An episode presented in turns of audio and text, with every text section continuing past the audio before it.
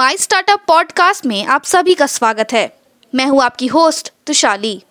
Corona virus अभी खत्म नहीं हुआ है। समझदारी अभी भी चाहिए। समय पे हाथ धोए, मास्क पहने, बिना कारण घर से ना निकले और दो गज दूरी का पालन करें। याद रखे, ये घबराने का नहीं, लड़ने का समय है। हम सबको मिलके इस वायरस से जीतना है। आज के प्रमुख समाचार। मित्सुई ने P R E S P L में निवेश किया। भारत की अग्रीन बायोमास आपूर्ति श्रृंखला प्रबंधन कंपनी। राज्यसभा ने जवाब बीमा संशोधन विधायक पारित किया। एन एच ए विश्व स्तर पे गया को रोल आउट करने में मदद करने के लिए छह को प्रशिक्षित करेगा। अब समाचार विस्तार से। Mitsui and co limited Mitsui प्रधान कार्यालय Tokyo president and CEO Kinichi Hori ने आज की है कि वो Punjab renewable energy system private limited में इंडियन 300 मिलियन लगभग यूएसटी चार दशमलव एक मिलियन का निवेश करेगा। राज्यसभा ने बुधवार को जमा बीमा और ऋण गारंटी निगम संशोधन विधायक पारित किया, जो ये सुनिश्चित करेगा कि भारतीय रिज़र्व बैंक आरबीआई के 90 दिनों के भीतर पाँच लाख रुपए तक की गारंटी राशि का भुगतान किया जाए। कनाडा, मेक्सिको, नाइजीरिया, पनामा और युगांडा सहित 50 से अधिक देशों ने कोविन प्लेटफॉर्म को अपनाने में रुचि दिखाई है। अगस्त में देश की सबसे बड़ी कार निर्माता कंपनी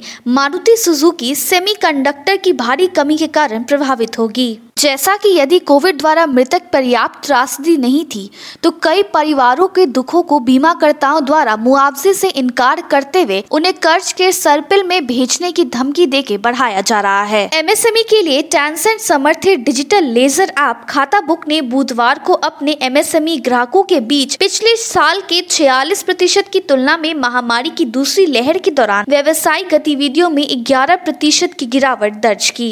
एक क्लाउड एक ऐसा मंच जो व्यवसायों को उनके लेखांक, बिक्री, सूची और कर प्रबंधन प्रक्रियाओं को स्वचालित करके मदद करता है। एमएसएमई विभाग के माध्यम से उत्तर प्रदेश राज्य के एमएसएमई को वितरित किया जा रहा है। एमएसएमई उत्पादों के लिए अंतर्राष्ट्रीय बाज़ार में मार्ग सुनिश्चित करने के लिए हरियाणा सरकार ने वॉलमार्ट वृद्धि और हकदार कंपनी के साथ समझौते ज्ञापन पर हस्ताक्षर किए। ई रूपी एक बार का कैशलेस और संपर्क रहित भुगतान तंत्र प्रत्यक्ष लाभ हस्तांतरण वितरण डीबीटी योजना को मज़बूत करने के लिए प्रधानमंत्री नरेंद्र मोदी द्वारा शुरू किया गया है, जिसमें सूक्ष्म, लघु और मध्यम उद्यम एमएसएमई के बीच डिजिटल लेन देन को बढ़ावा देने की क्षमता है। 2013 में आबिद हसन शायद समय से थोड़ा आगे थे। भारतीय प्रबंधन संस्थान आईआईएम अहमदाबाद से स्थानांतरक हसन एक विकल्प ट्रेनिंग कंपनी सेंसी बुल की स्थापना कर रहे थे। आज के लिए इतना ही। हमारे टीवी चैनल पे 400 से अधिक स्टार्टअप्स और एमएसएमई शो है।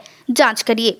माई स्टार्टअप टीवी अब गूगल प्लेटफॉर्म पे भी उपलब्ध है। तो आपको हर कदम पे स्टार्टअप्स और एमएसएमई से जुड़े नवीनतम समाचार प्राप्त होंगे। आप हमारे टीवी चैनल को सब्सक्राइब करके भी हमारा समर्थन कर सकते हैं और घंटी के आइकॉन को दबाना ना भूलें। आप हमें को फेसबुक ट्विटर इंस्टाग्राम लिंक्डइन पर भी फॉलो कर सकते हैं। या हमारी वेबसाइट डब्ल्यू पे जा सकते हैं। देखने के लिए धन्यवाद।